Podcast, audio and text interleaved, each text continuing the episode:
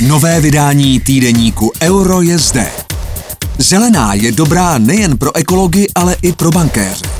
V nejnovějším vydání týdeníku Euro podrobně rozebíráme, jak ekologicky motivované kroky pokřivují trh a v mnoha případech spíš přírodě škodí, než aby jí pomáhali. Banky pod zelenou kuratelou. Guvernér britské centrální banky Mark Kearney letos v Dubnu prohlásil, že klimatická změna je blížící se tragédie, která zatíží příští generace, přičemž ta současná nemá žádnou motivaci, aby ji řešila. Vlastně jen parafrázoval své prohlášení z roku 2015, za které byl tehdy pranířován. Letos jeho slova zdaleka takový rozruch nevyvolala. Boj proti klimatickým změnám patří k evropským prioritám.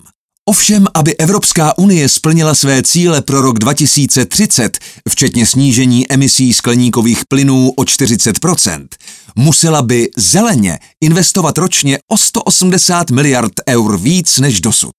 A v přesměrování peněz od špinavých na zelené projekty mají sehrát klíčovou roli Evropské banky. Více najdete v aktuálním vydání týdeníku Euro.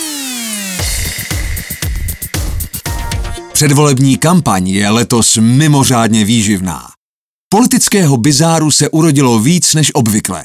V aktuálním vydání týdeníku Euro jsme se podívali na ty nejpodivnější triky, kterými se politici v celém Česku snaží nalákat voliče. Cirkus jede. Je úterní pozdní odpoledne a z autobusů na pražském Barandově vystupují desítky lidí. Blíží se pátá hodina a nedaleko odsud, uprostřed barandovského sídliště, začíná jde o naprostý hit letošní volební kampaně v hlavním městě. Pořadatel večeří Hnutí Ano dává skoro obden najíst a napít lačným Pražanům. Ostatní partaje nemají zdaleka takový rozpočet, snaží se proto pozornost voličů získat jinak. Mnohdy se neštítí ani nevybíravých praktik – Letošní komunální kampaň je proto výživnější, než bylo dříve obvyklé. A nejen v Mostě. Více najdete v aktuálním vydání týdeníku Euro. V českých lékárnách chybí až 170 léků, včetně obyčejných antidepresiv a léků na vysoký tlak. Vláda nyní zavádí zákaz jejich vývozu z Česka – Jestli to bude stačit, se dozvíte z aktuálního čísla týdeníku Euro. Vybrakovaná lékárna. Jména a výčty léků, které chybí v lékárnách, nevyskakují v posledních dnech z novinových zpráv náhodou.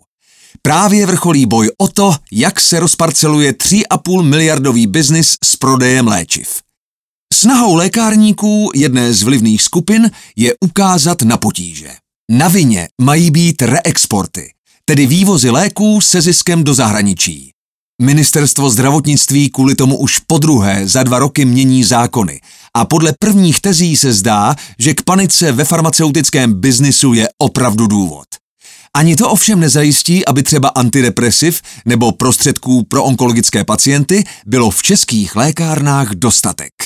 Více najdete v aktuálním vydání týdeníku Euro. Týdeník Euro je právě v prodeji. Euro. Dáváme informacím smysl.